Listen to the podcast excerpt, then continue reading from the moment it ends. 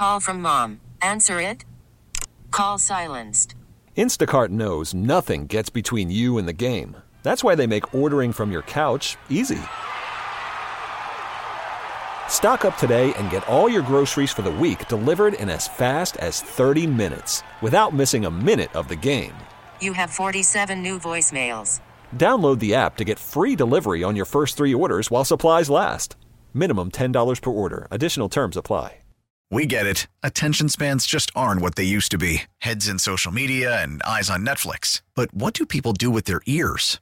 Well, for one, they're listening to audio. Americans spend 4.4 hours with audio every day. Oh, and you want the proof? Well, you just sat through this ad that's now approaching 30 seconds. What could you say to a potential customer in 30 seconds? Let Audacy put together a media plan tailor made for your unique marketing needs. Advertise with Audacy. Visit ads.audacy.com.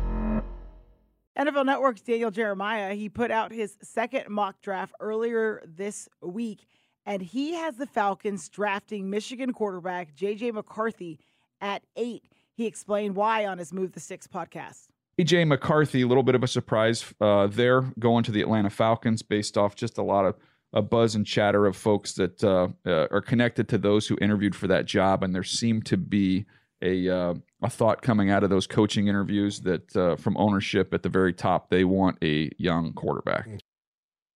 Yeah, The yeah. youth movement. Sure, they want a young quarter. It's funny because I think there's been four head coaches or GMs that uh, are in need of quarterbacks this last week that have all come out and said, "No, everything's on the table.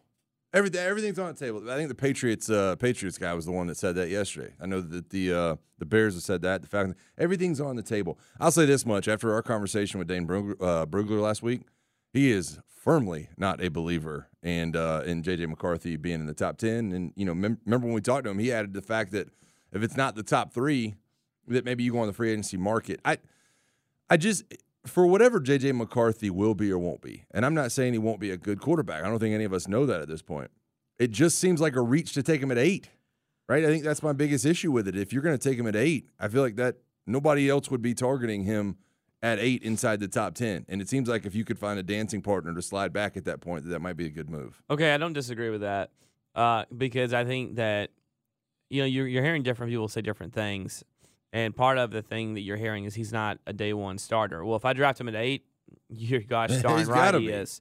I I don't think people don't think people realize if you're not a playoff team that traded into the top ten, whoever you take in that top ten, top twelve, they have to start. Like you don't you don't you don't you're not seven and 10, you're not what uh, 21 and 30 the last three years and say well we can we can risk drafting a guy that we can sit for a year or two no no you can't in fact that's why you just fired your coach and you're drafting eighth the, but the thing i would say about mccarthy is there's a there's this sense of uh, uh, of kind of uh, just this talk around him that he's that they don't they didn't trust him at michigan well look he didn't ever he never threw the ball late in games I think we need to be fair to what he is or isn't. He's a guy that's mobile. He can move. He can make all the throws. He he actually protects the football decently. I mean, in his career, he's only got 11 picks in three seasons, two seasons as a starter. So his two seasons as a starter, he's only got nine picks, and that's best almost 600 and something uh, attempts. But they didn't need him to throw late in games because most of the, I think they averaged like having a 20 point lead in the fourth quarter in like 10 of their games. Yeah. That's a that's a huge number.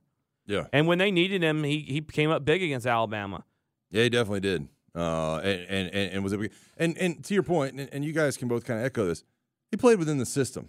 Like I, I, anybody that points to his numbers or what he was or he wasn't at Michigan, he's he's doing what he's asked to do, and I think there's a lot to be said about that. Not trying to play over your head and throw the ball downfield. If your team is not meant to do that, then play within the system, play within the design, and it's. Um, I think it's a credit to him, not a negative that he you know didn't have some of these eye popping numbers the way some of these other spread team did. You know, in Pac-12 quarterbacks.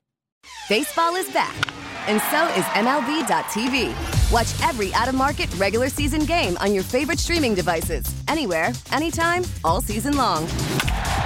Follow the action live or on demand. Track four games at once with multi view mode and catch up with in game highlights.